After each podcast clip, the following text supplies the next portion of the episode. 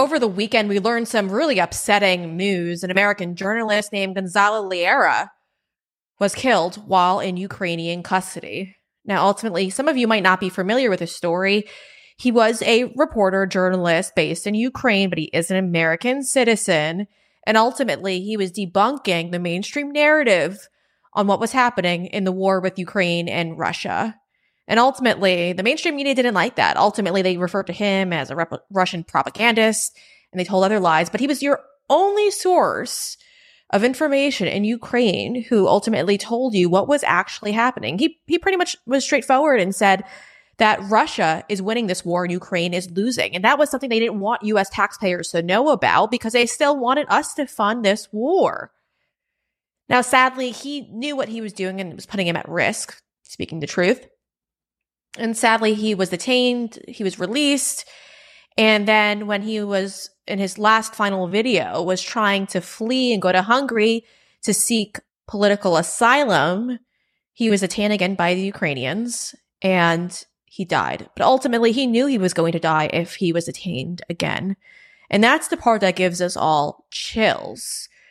Now, the news initially first came from Tucker Carlson. Tucker Carlson did post on Twitter that Lira did die and it was not confirmed by the government. We later did get that confirmed. Before we get to that part, I want to play a clip of Lira's father ultimately describing how the US government was not helping his son get out of Ukrainian custody. Insofar as the US Embassy, they haven't done a thing. Neither I nor his sister living in the USA, and I'm reading because I don't want to lose anything. Neither I nor his sister living in the USA have been able to communicate with Gonzalo. He's incommunicado. The US Embassy has not answered our inquiries.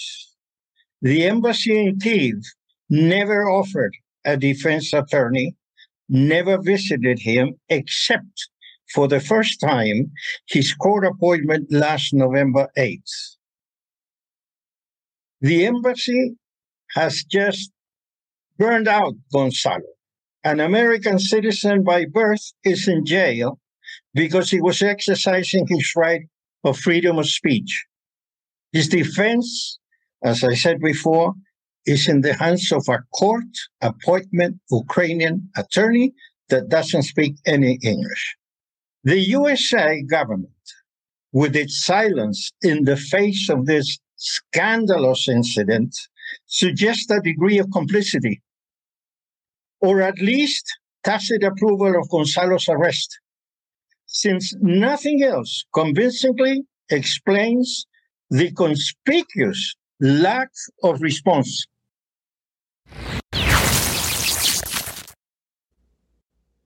upsetting to hear, but ultimately he's saying what we've already heard before that the US government, the Biden regime did nothing to save his son. And we're talking about Ukraine, guys. We're not talking about a country that hates us. We're talking about Ukraine, a country that needs us, a country that continues to beg us for billions and billions of dollars more. They need us more than we, we need them. And let's be real here. The Biden administration cared a little bit. They would have reached out. They would have tried to get this man out of custody. But ultimately, Gonzalo was somebody who was very outspoken on social media and called it like it was. He ultimately would call out the Biden regime for being a conglomerate of idiots. And as a result, when he needed their help, they allegedly did not help him. Now, let's just pretend like we're playing on fairgrounds here.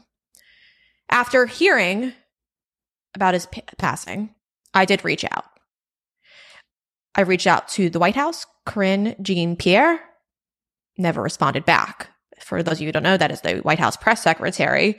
And then I reached out to the State Department, who would obviously be the ones who would have gotten involved here. I asked specific questions, and let me tell you what these questions were that I reached out regarding. Number one, obviously, I asked him to confirm whether he passed, but the second question was just pretty much involved in what is the US government doing to get Gonzalo out? Are they involved? Are they communicating with his family? simple questions that somebody should be able to answer within the State Department or within the White House. As I said, the White House did not respond, but the State Department did. And we're going to pull up that first email that I received in response to it. It is obviously just a template. It's not even stating his name. If you read through this email, and I'll spare you the details, because as somebody who's worked in media for as long as I have, I could tell you that these PR people, which are, you know, communications individuals, they, they do have a certain set of templates that they go through when questions like this arise, right? Where is this US citizen? and and and things of that nature. So ultimately, this whoever was on at the State Department for the weekend working literally sent me a template saying we take the role of assisting U.S. citizens abroad seriously and providing all appropriate assistance. We offer our sincerest condolences to the family on their loss. Again, they can't even say his name. So after reading this, I did something that I've actually never do. I actually reached back out to the State Department. I asked them to revise their statement because ultimately, this statement that they provided me with is garbage. It doesn't address the issues. It doesn't address how easy it would have been for them to reach out and get this man out of Ukrainian custody. And ultimately, at first, the State Department declined. And so I published this on Twitter, on Substack, and it did gain a lot of traction. Later yesterday evening, I received a follow up from the State Department, and we'll bring that up on your screen right now. In it, they finally say his name. We, c- we can't confirm the death of U.S. citizen Gonzalo Lira in Ukraine. We offer our sincerest condolences to the family on their loss. Again, it's the template. They're just plugging in his information now. We stand ready to provide all appropriate assistance, garbage again. And out of respect for the family during these difficult times, we have no further comments. Again, you just heard his father speaking and saying that they were ignoring him while he was trying to get them involved and help him get his son out of Ukrainian custody. Again, it was so easy for them to get involved. This is Ukraine, guys. They have no problem getting on their private jets, flying to a war zone in Kiev to shake hands, do a photo op. You didn't think it was going to come up one time? The president's gone there multiple times to visit. So has the vice president. So has Republican politicians. They all have been there. So ultimately, yes, they could have said something. Yes, they could have taken back on one of those planes. He did not have to die in there. But yet they didn't do anything about it. And they intentionally didn't do anything about it. And you have to believe that at this point because again, they do not even want to say his name. Again, I asked the State Department, what efforts did you guys make during his detainment to reach out to the Ukrainian government? And again, again, guys, the State Department would not specifically address that issue. They sent me another template response. So ultimately, yes, a US citizen just died in Ukraine for no reason at all. Ultimately, because he was disputing the narrative that was going on in the reporting regarding the war with Russia and Ukraine, and he was killed for it. Now, the details about his, his death are unknown right now. And I honestly wouldn't believe anyone, even if they told me something, I wouldn't believe it. But we have to wait. His father did tell reporters that his son was being tortured, but he was limited in communication with him. There were other reports that he had pneumonia and he was dying of pneumonia. Ultimately, Gonzalo himself told American citizens and everyone else on the internet that if he were to be detained again, he would die in a Ukrainian prison. And yes, that's the part that gives me chills that he knew he was going to die if they arrested him again. And now he's dead. So should we be a little fearful? Heck yeah, we should be because the United States government didn't come to save this man, and they could have. It would have been the easiest thing to do, especially given that this is the same administration that had no problem at all going to go rescue a black gay WNBA player. And instead of, you know, just getting her for free from Russia, which was a very difficult task to even get her back into the US, because again, she was smuggling drugs into Russia, whether you agree with it or not, guys, marijuana is illegal in certain countries and you cannot just bring it into their countries. You have to respect their laws. But again, the Biden administration prioritized getting her out of there. They even traded her for a war criminal, a war criminal who's, who's committed atrocities all around the world. And they gave him up. They released him. He is now back in the world. So they did something that was extremely difficult and put all of us at risk. Just get a couple of headlines. But now, now that there's an American, well, there was an American in Ukrainian custody, it looks like the Department of Justice did nothing to get him out. Now, if you're wondering what the reports were on on all of this, I was too. Uh, I have no idea where the mainstream media is on all of this. They have not reported at all the death of an American citizen in Ukrainian custody. And so, well, I do what I always do reach out for comment. I've reached out to Fox News, CBS News, CNN, MSNBC, WAPO, New York Times, ABC News, and other outlets. And I specifically asked them right now, I don't see this on your website. Are you guys intending at any point to cover the death of this American journalist? Well, if you're wondering who responded to me, the answer is nobody. Nobody in the corporate media responded. Ultimately, these people don't care. They don't care. They don't want to get involved. They don't care that an American citizen died in Ukrainian custody. And you have to wonder. Now, and I say this very vaguely because I'm well aware of what this is going to sound like. But ultimately, it looks like the Ukrainian government had an American citizen killed because they were not happy with his coverage on the war with Ukraine and Russia.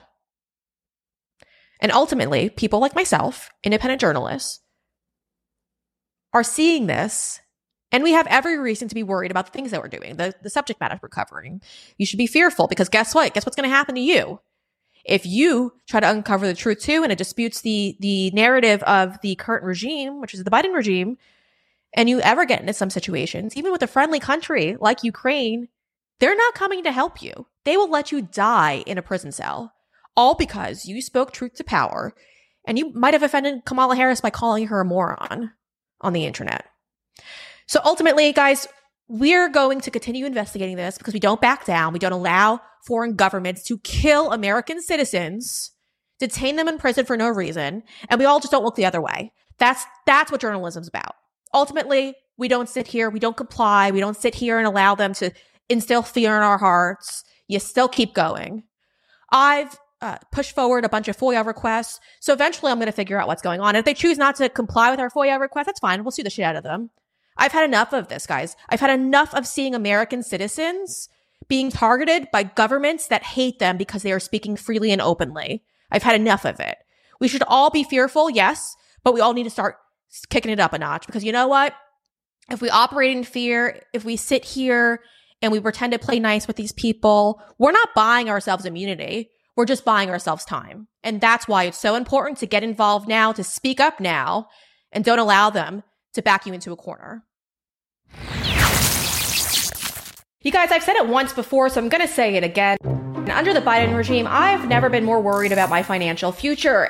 I called my good friend Dr. Kirk Elliott because I wanted to come up with a plan put in place to make sure I was secure, and he came with a plan for me to invest in silver. I'm rich. I've got my silver. I'm feeling so much better about my future. I highly recommend you give him a call and just chat with his team 720-605-3900. And you could also head over to his website if you'd like to schedule an appointment. It's kirkelliottphd.com slash Breanna.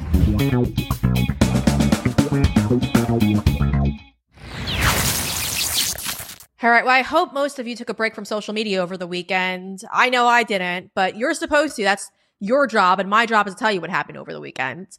Ultimately, though, there was a protest, and I'll use air quotes, of course, because, well, there was a protest that happened outside of the White House, and ultimately it was a bunch of protesters who were turning violent. But if if you read the mainstream media, and we're going to pull up this article right here, it was uh, mostly peaceful, and that's according to the DC police chief uh, Pam Smith. She said most of the, protest was peaceful, but ultimately, thanks to Border Hawk, we have video that shows that uh, probably wasn't that peaceful. Ultimately, we see protesters literally trying to break into the White House. That's what they're doing right there. They are going against a fence, and that looks like a temporary fence, not the actual White House gate. And you could see on the other side of that is Secret Service trying to hold up the fence because these people are literally attempting to break into the White House. Now, Joe Biden wasn't there, of course another vacation, I guess, whatever you want to say. He's just unavailable on the weekends.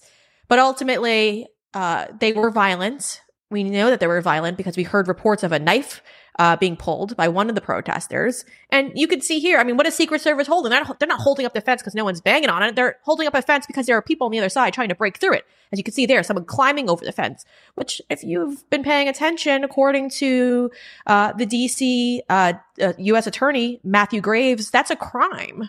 That's a crime. These people are trying to enter a restricted area. And ultimately, that would require the DOJ to go full swing and target these people and go after them with all of their resources. But I reached out to Matthew Graves' office and they didn't want to get back to us. But ultimately, nobody was arrested after they attempted to break into the White House. It's pretty disgusting. It's pretty disturbing. It's expected, though. This new regime just seems to, you know, pick and choose who they want to prosecute and who they want to apply the law to. And these individuals are exempt from the law because they are Joe Biden's terrorists. They are not uh, conservatives who are just trying to peacefully protest. They are people who want to get into the White House because they are upset that we are supporting Israel and not supporting Hamas terrorists. I want to bring in an individual who shot that video that you're seeing right now, Wid Lyman. He is the field reporter for Border Hawk. Thank you so much for joining us, Wid. I, I want to say that, like, you showed us the video. You told me you were going there, first off.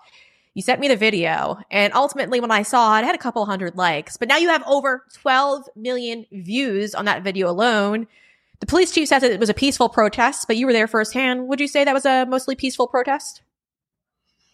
If you look at it in terms of the entire day, you could probably make that conclusion. But that moment was definitely not peaceful uh, in any way, shape, or form. And, and the lead up to that is interesting. We were there for several hours before mm-hmm. they got through that section of fence. And they had been trying for many hours for the entire length of the fence on the north side. So, you know, until that moment, mildly peaceful, I guess you could say. But right there, they they were totally willing to get through.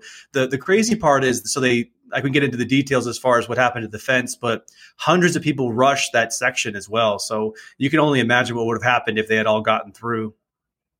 Yeah. So it looks like it's temporary fencing that just went up. Is that correct?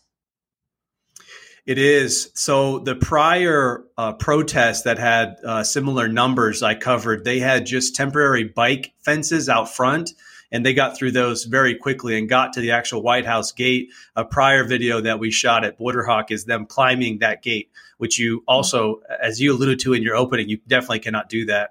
So they took a different route. This is the similar fencing that you see outside the Capitol and outside the Supreme Court. It's about, I want to say, eight or nine feet tall, and it has a very flat uh, bottom. You know, so the idea is that you can't just push it over. So it's about three feet long on the bottom. So it is temporary, but it is substantial. Yeah. Yeah. It's interesting because ultimately, like, they should not even be there in the first place. And you wouldn't even need that fencing if these were peaceful protesters. But uh, again, they're able to get away with this. I mean, this is a scary situation.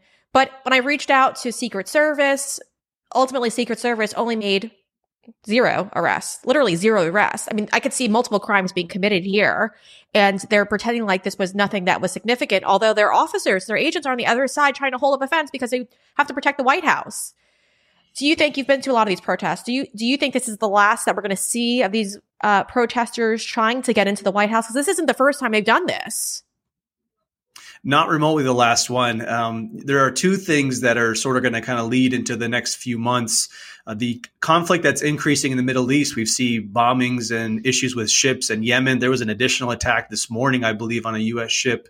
And as that conflict increases, that will increase these protests, their numbers, and their I guess, uh, vitality, their excitedness at these events.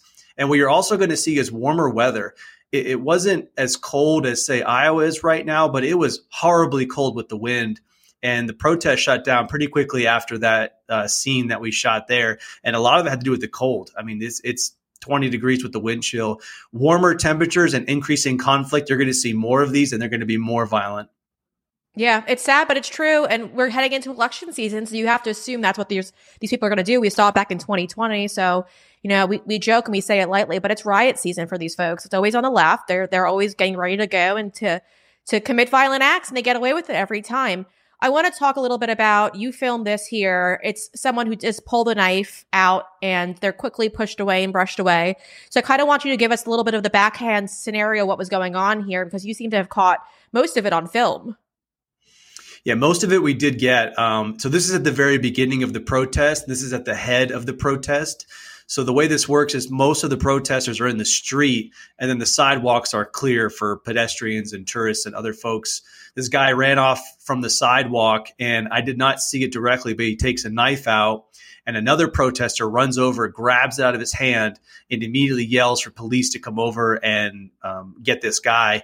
The uh, protester who accosted the man with the knife, and you can see in your video there, he's being detained. Uh, he handed it to the police. And then we conducted a street interview right afterwards, telling him, asking him the story, tell us what happened. Uh, Breanna, this was the only time the entire day, which included breaking the fence, throwing bottles at police, throwing flags at police and poles, doing all sorts of vandalism to the statues. Uh, we haven't even posted those videos. This is the only time I saw anyone detained for any length of time. And I can't confirm whether he was arrested or not. He was only detained.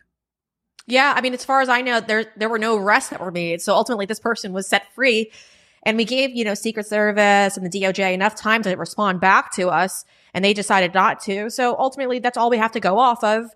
Uh, it's just it's disgusting. It, I wonder, do you know what the motive was for him to even pull out the knife in the first place? Was that ever kind of stated? not stated and not known. These these protests, they're they're a powder keg. We've heard this expression before, but they're all on the edge.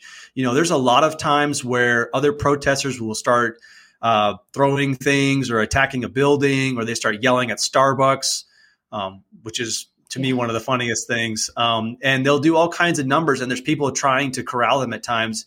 Again, I'll reference when they got the fence um, de- detached. They took that end off. There were a hundred people that are ready to rush and go forwards, and they're chanting the most horrible things before that: the FJB, the Let's Go Brandon, death to Israel, death to the U.S. I mean, these people are just ready to some level of violence will certainly kick off at any moment. Death to the U.S. should definitely catch our federal government's attention, I would say, because that is legitimately terrorists. I mean, that's what ultimately what they're trying to say is they're going to want to cause the rest of us harm. And it, under a normal administration, that would be considered a threat. But I did reach out to the FBI and the DOJ again to kind of go through a lot of this. I want to get another video that you did post. It's uh, of an individual pulling out a jihadist flag, and ultimately uh, the protesters kind of swept away and try to grab it and and tuck you know that flag away. But ultimately, I see things like that, and that is a threat to our safety as Americans. So I reached out to the FBI regarding that. Plus, there was another video or image, I should say, which was posted online, wasn't by you, it was by somebody else, and it seems to show some type of Hamas badge on an individual's shoulder. Ultimately, I cannot confirm whether this took place at this event during this time. In the background, it does look like it's DC police that are there, so it might potentially be them. But again, I sent this to the FBI to flag this for them, and they would not actually give me comment on it. Instead, they referred me to Secret Service and Secret Service wouldn't talk about this. So between this image that could potentially have been, you know, taken during the protest yesterday and the jihadist flag that you personally saw, uh, why isn't this on our federal government's radar? Because potentially all these people here could be terrorists you would hope it's on someone's radar. And what's interesting as well about that video that you're showing is the different factions within the protest. You you do have extremists in these groups, and a small percentage of, of extremists is a large number of people. So you're hoping that they're paying attention. You're hoping that they're you know on the lookout for these kinds of things. Uh, and I saw three of those flags by three different people uh, on Saturday. And there are certainly a lot of them that are sympathizing, a lot of them that are present that have extreme views. I mean, even just some of the other chants that we've heard, river to the sea, you know, what does that mean? what's going to happen to Israel in this situation? And when they say uh, no walls uh, anywhere, right? No Mexican walls, get rid of the colonizers. These have very serious undertones that you hope someone's paying attention to. They're likely paying attention to uh, other things that they should be paying attention to. But yeah, you, you could just see the level of violence that's on the edge here and the threat to the U.S. I mean, again, this concept of getting rid of colonization, getting rid of the walls. I mean, that's a threat to us, our sovereignty uh, in particular. Yeah, yeah, that's a fair that's a fair thing to say. I mean, right now we have a federal government that's targeting conservatives and not targeting actual terrorists, and we have an open border which has millions of people flooding in that we don't know who they are. Then we end up with protests like this, which are calling for the genocide of Jews and also calling for the end of America. And so, yeah, uh, if you're in the federal government right now, your focus should be on these individuals. But unfortunately, that's not the priority. Wid Lyman, I want to thank you for being with us today. Again, for our audience, if you'd like to support his work, uh, you have to support independent journalism because we're not a part of the corporate media world. We are independent. I'd recommend you all head over to borderhawk.news where you can find the latest as well as make a donation. Thank you so much, Wid, for joining us. We greatly appreciate it.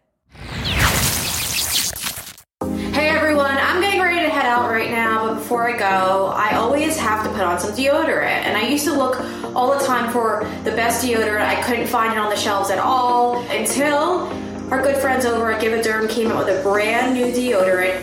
This one's called Pits Me Off. It's incredible. Watch this, it's super easy. Ta-da! And that's all you need. And it dries super quick. Obviously, I'm wearing black. There's no white residue left over. It's a natural deodorant. It's made right here in the USA. There's none of those Chinese harmful chemicals also included it. It's giveaderm.com and then use the promo code Breanna for 10% off. You gotta try it.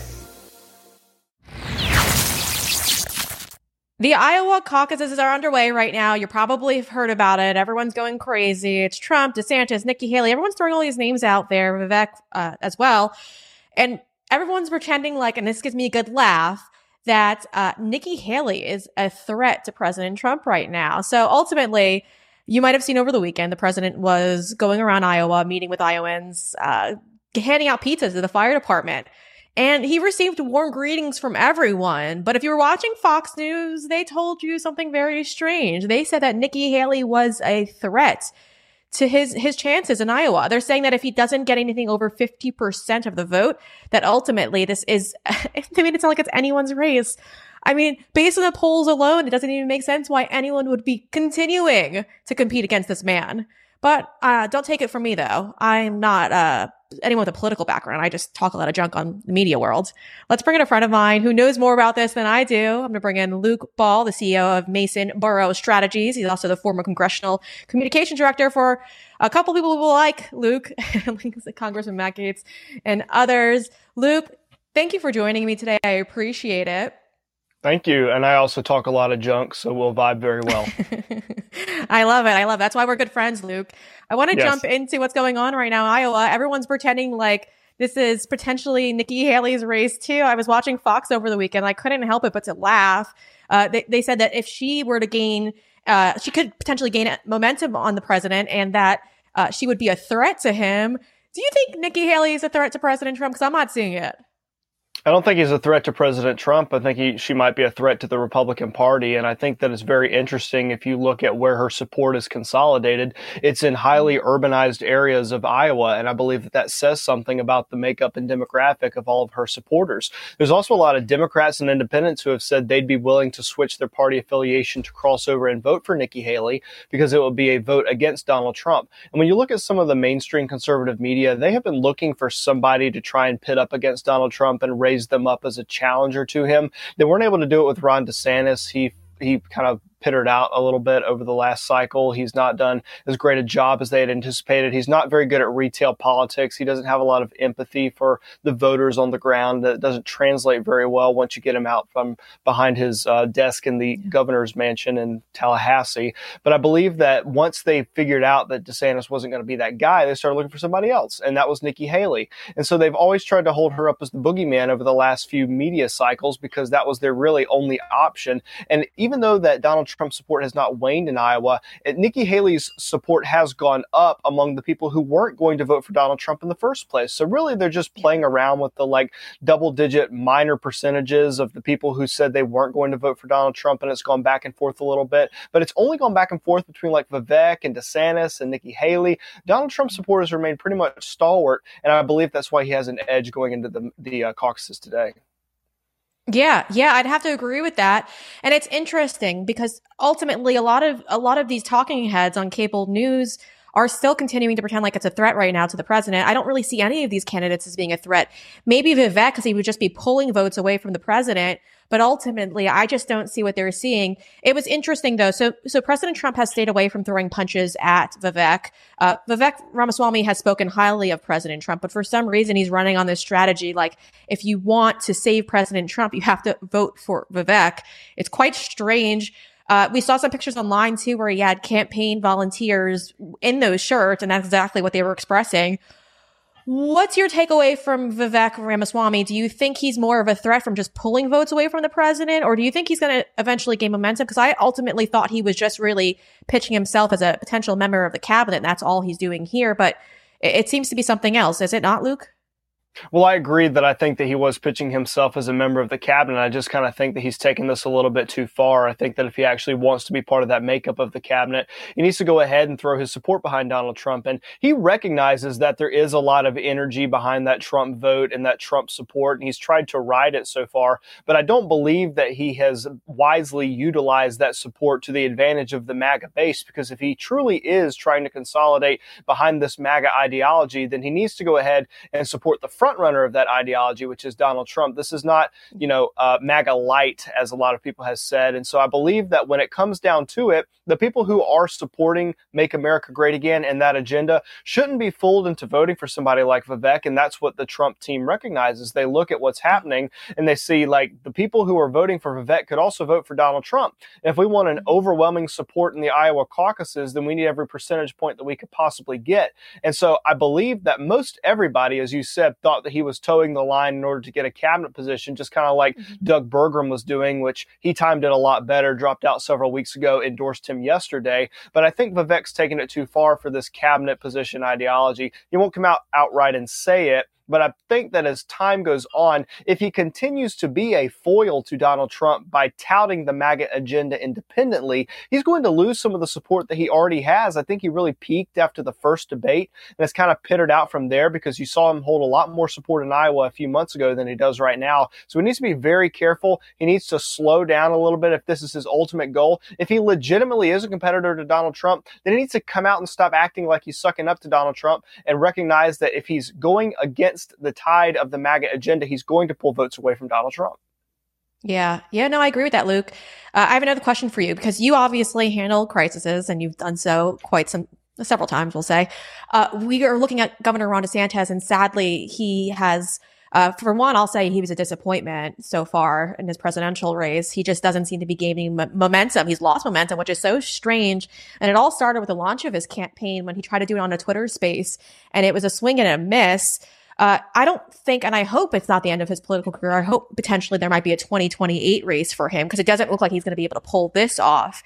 If you were advising him, what advice would you give him on how to save himself for 2028 so that this doesn't hurt his chances uh, in, during the next presidential campaign? Because obviously, right now, it's not going to go over well for him if he continues to to con- compete against this uh, primary right yeah. now.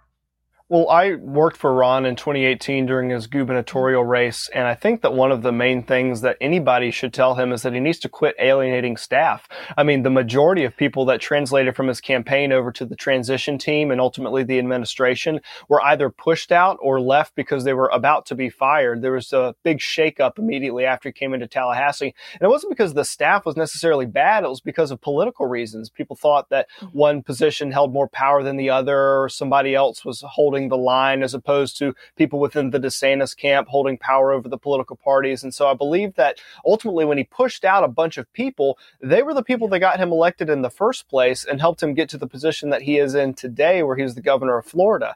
Um, he's got a history of this. There's several articles that have been written about it. It's inside baseball and politics that nobody outside the Beltway in DC or outside of the Capitol in Tallahassee really cares about. But that's what I would say because if he gets this reputation for just leaving a trail of disgruntled staff, staff, it's going to cause a problem. I mean, there's a couple people from the Trump administration that left and have been disgruntled, but they used it to capitalize and try to get money off of it by saying that they were against Donald Trump and her former staffers. By and large, the people who are with Donald Trump have ultimately stayed within his camp, even if they left the administration or are no longer involved in the campaign. So it comes down to a matter of personality. That personality translates to how you treat your staff, and it also translates to the political strategy of a nationwide campaign. And if you start to get that reputation, people will be happy to take your money, but they're not going to work the butts off for you.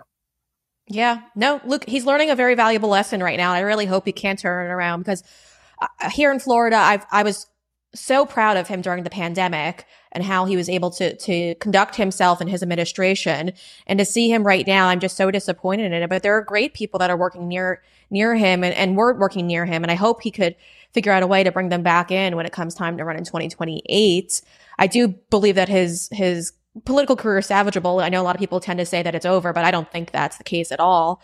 Uh, I want to change this up a little bit. I want to talk about something that happened last week. A lot of us were discussing it. It was kind of a jaw dropping moment. I suspected it though. We're going to talk about Fulton County and the prosecutor who has been targeting President Donald Trump.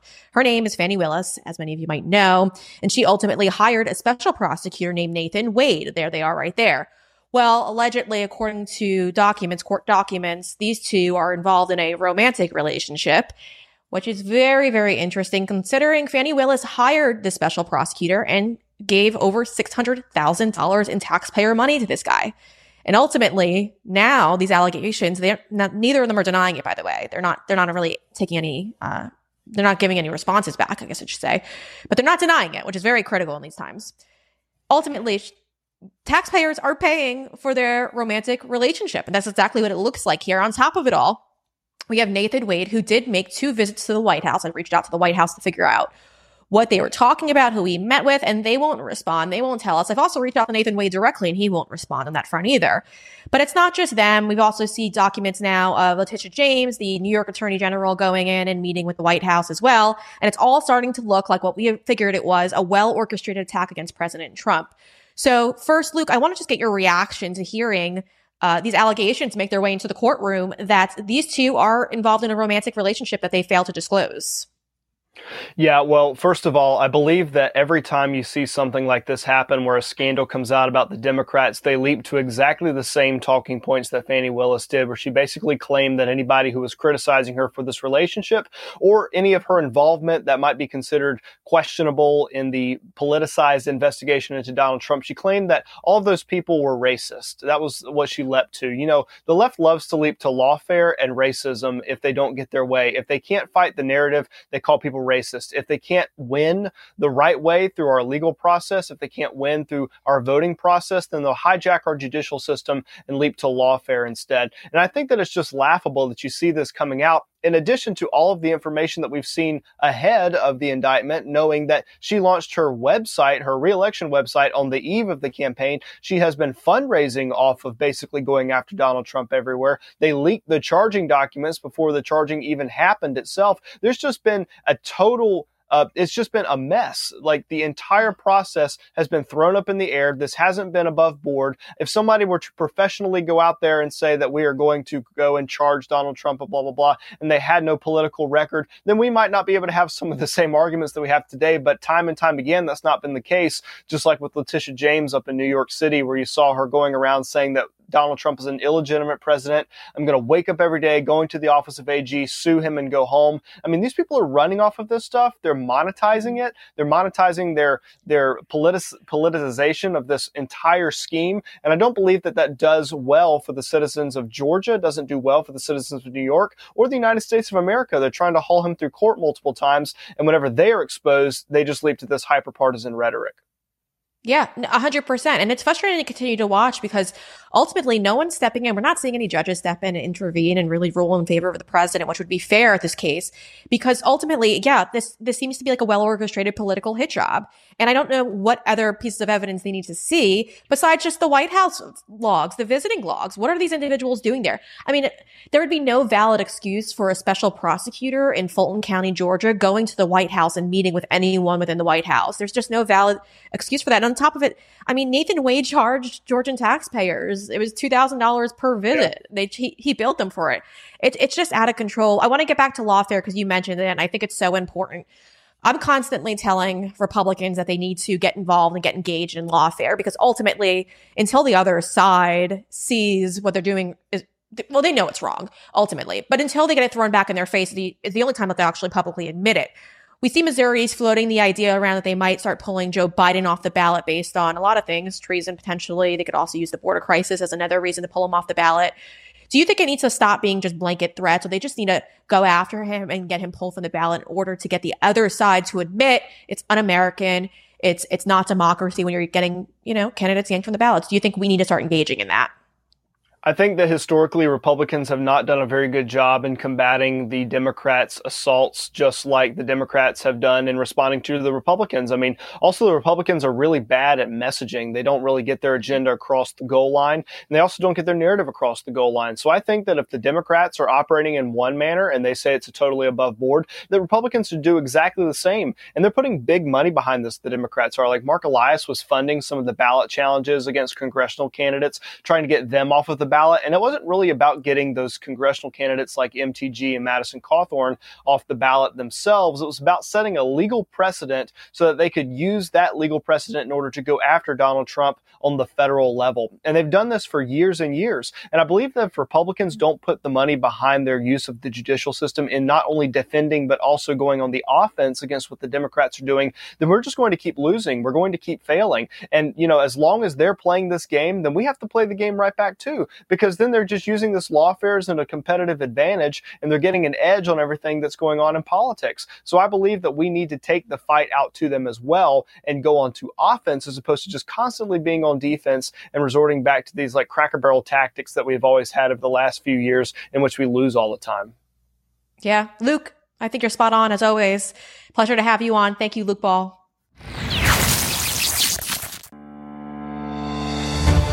Audience in on a little secret. I'm saving hundreds of dollars each year after switching over both of my lines to Patriot Mobile. Yes, so now my business and personal line are with Patriot Mobile. Now, Patriot Mobile uses the same towers that you're probably already using now, except it's less expensive.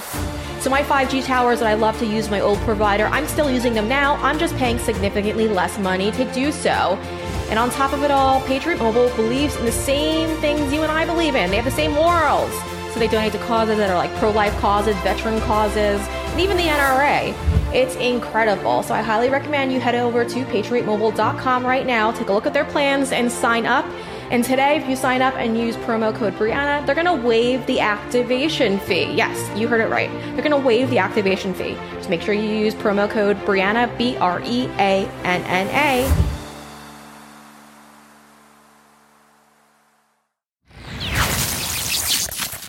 Well, guys, Bill Gates is at it again. He is looking to go after your food source, and we have the soundbite to prove it. Take a listen.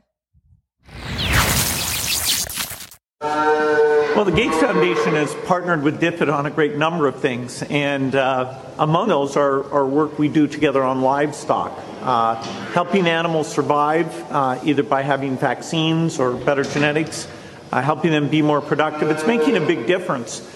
Uh, you know, I was down in Ethiopia seeing how chickens are out there uh, laying more eggs, getting more nutrition, uh, and even some small savings into the household. So, uh, Edinburgh happens to be where a lot of the world's best work on this is done, and that's why uh, DFID and the Gates Foundation are, are funding scientists here.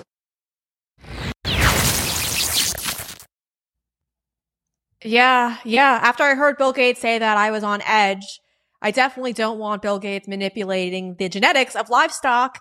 And I don't need him doing it to save me a couple of extra dollars at the register. I want to bring in a man who knows all about this. He's someone we turn to often when we hear about stories like this. Let's bring in veteran Jason Nelson. He's also the co-founder of flyovermeat.com. Jason, thank you for joining us. My initial reaction when I heard Bill Gates saying that, I was a little shooken up by it because yet again, here he is openly admitting to messing with our livestock. What was your greatest takeaway from hearing that clip?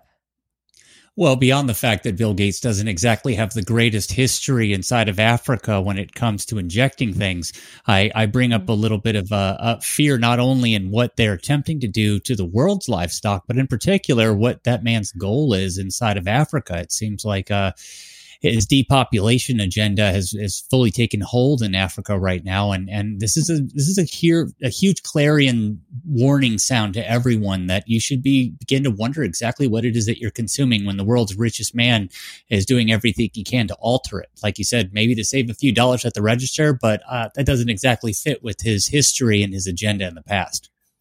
No, it doesn't. It doesn't. And he's sitting here talking about altering the genetics of chickens. Uh, what would he be doing to alter the genetics of chickens? It's it's quite confusing. But is he looking to produce, like, get them to produce more eggs? Is that essentially what he's kind of hinting at? Because I was quite confused. It, it sounds like what they're hinting at is that they have the ability to trigger the chickens to produce more eggs. I, I animal husbandry has come a long way along with understanding exactly how we mass produce. Uh, the issue is not uh, mass production. I understand talking about a microeconomy down there. But again, we don't have any control once we've put something out into the world. It's very hard. As you note, there are, are bans in, in many, many countries where you're not allowed to move livestock, you're not allowed to move fruits and vegetables. There's a reason for that.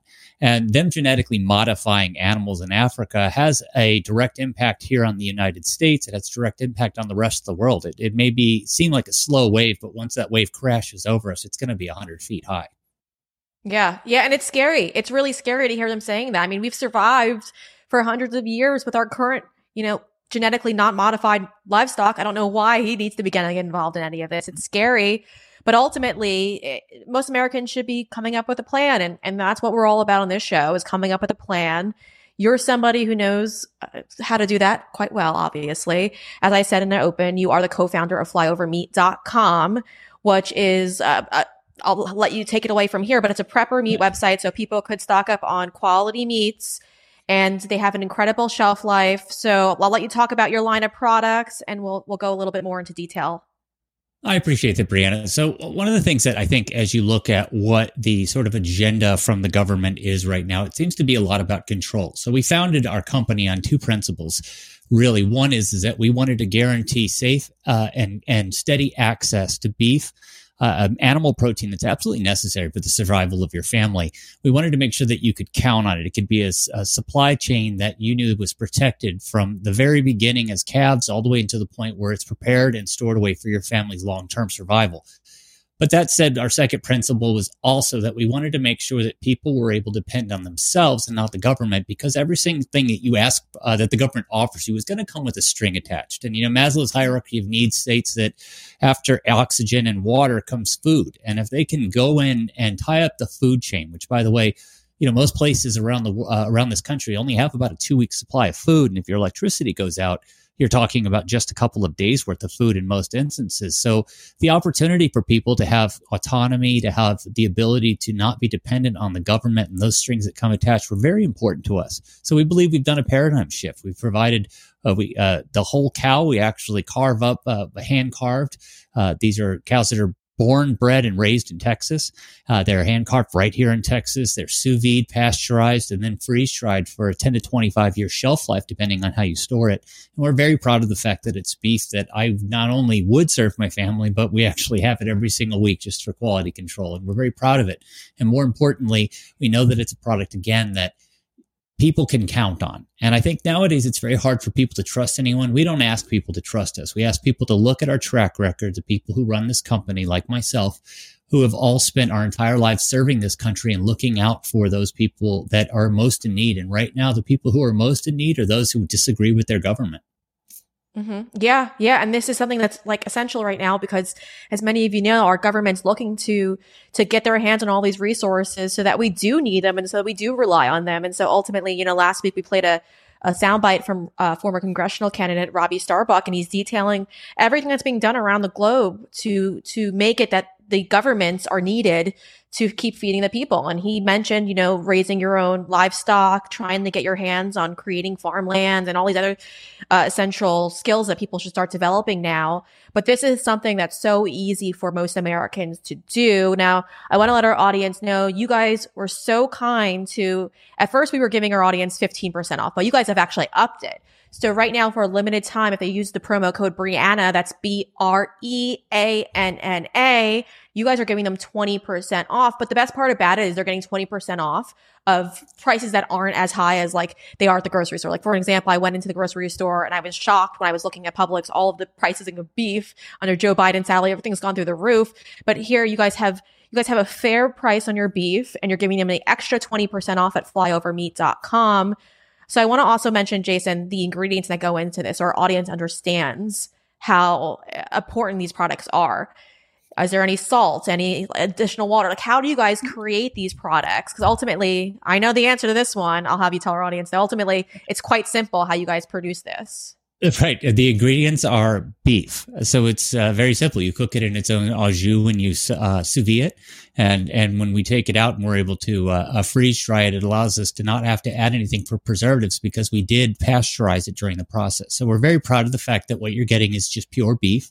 We recommend people when they uh, rehydrate it uh, that they turn around and salt it, season it, put it in recipes, do whatever you would with beef that just came out of a sous vide cooker. But again, we're very proud of the fact that there's and there's nothing in there uh, other than beef, and not only that, everything that you see the bag, the oxygen, oxygen absorbers, the box that it came in uh, we source everything so that it's made here in the United States. And I don't mean assembled here, I mean made here. So even the cardboard you're mm-hmm. getting was made by an American, and we're very proud of that. And like you said, there's a 20% discount that includes, remember, there's no taxes or shipping. We want to make this as simple as possible. So if you go to flyovermeat.com and use promo code Breanna, uh, we make sure that this is as simple a process as possible so that again you can start preparing your family for the long-term needs that we know are coming we know that there is a uh, a likely a war. We know that there's likely uh, going to be disease that's released this year in preparation. There's going to be chaos around an election that they don't want uh, Republicans to win. So I think that people need to be prepared for that again and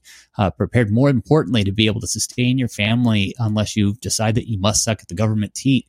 And that's going to have a massive string attached to it. Yeah, it's interesting you said that because we had um, war correspondent Michael Yon on last week, and Michael ended the interview by warning our audience that famine, global famine, is coming, and he strongly believes that. He's predicted so many things uh, so far. I actually, he was the first person to tell me that based on the illegal migrants that were coming into our country, that we were going to see a surge in tuber- tuberculosis cases. And in fact, in New York City, where a lot of these migrants are being placed, they did see that. And it was because of people like Michael Yon. So when he's warning that there's global famine coming, this is somebody who's seen the worst of the worst. Uh, it does have me concerned. Again, for our audience, if you head over to flyovermeat.com, take a look around. There's New York strips. There's all these great cuts of meat on there. It's incredible. And then if you use the promo code for a limited time, Breanna, that's B R E A N N A. They're getting 20% off. And then they are also going to get the free shipping, which is incredible. Uh, and you guys are also, for now, it's to, it's to kick in later, but you guys are also to start having bison. I want you to talk a little bit about that because I think that's so interesting. We're very excited about that. Thanks. That's, that's actually why we're providing a discount now we need to clear out a little bit of space uh, in our warehouse because we are very excited. Uh, on Friday, I went up and confirmed our bison herd, put in our options on that. These are going to be all American raised bison uh, obviously. Uh, and then we're going to turn around and have them processed right down here in Texas, which is a lengthy move to move them down from uh, uh from the Dakotas. But we're very proud about it. It's a lean meat. We're going to excited to add bison to our family, and pretty soon we'll be adding uh, chicken back as well. But what I would uh, offer to people is, is right now take advantage of that 20% off at flyovermeat.com, put in promo code Breanna, and that way you can go ahead and start taking advantage of our um, inability to get some warehouse space. So that would be a good thing for you and your family. Yeah, it's good to get now, right? Because it's still free shipping regardless. So you could purchase the beef products now, get the 20% off, lock in that great pricing with the code Breanna. And then when you guys do start featuring the bison products, it would be great for people to go on and purchase that again. And then again, you will still get a discount. It just won't be the 20%, I believe, with Breanna when bison does come on the market. So definitely go lock in those prices now. It's greatly appreciated that you offer our audience such a great deal. We're thankful for that, Jason. We appreciate your time as always. Jason Nelson, thank you for jumping on with us today, and we look forward to having you back on shortly soon. The only channel dedicated exclusively to world entertainment. I'm your host, Breanna Morello. My journey into conservative media is quite unique. I was raised in Huntington, New York with my six siblings. My mom stayed at home and raised us all while my father worked. After graduating school, I landed in the sports world. I was a freelance reporter and a producer for several outlets. I worked for companies like Major League Baseball, NHL, ESPN Plus, and many others. But it wasn't until a couple of years in the sports world I realized it just wasn't for me.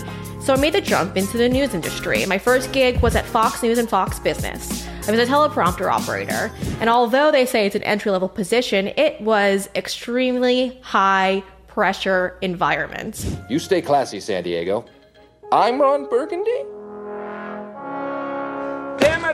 Typed a question mark on the teleprompter? After spending a year over at Fox, I decided New York wasn't for me. So I picked up all my belongings and drove all the way down to South Florida. I moved to West Palm Beach before anyone else did.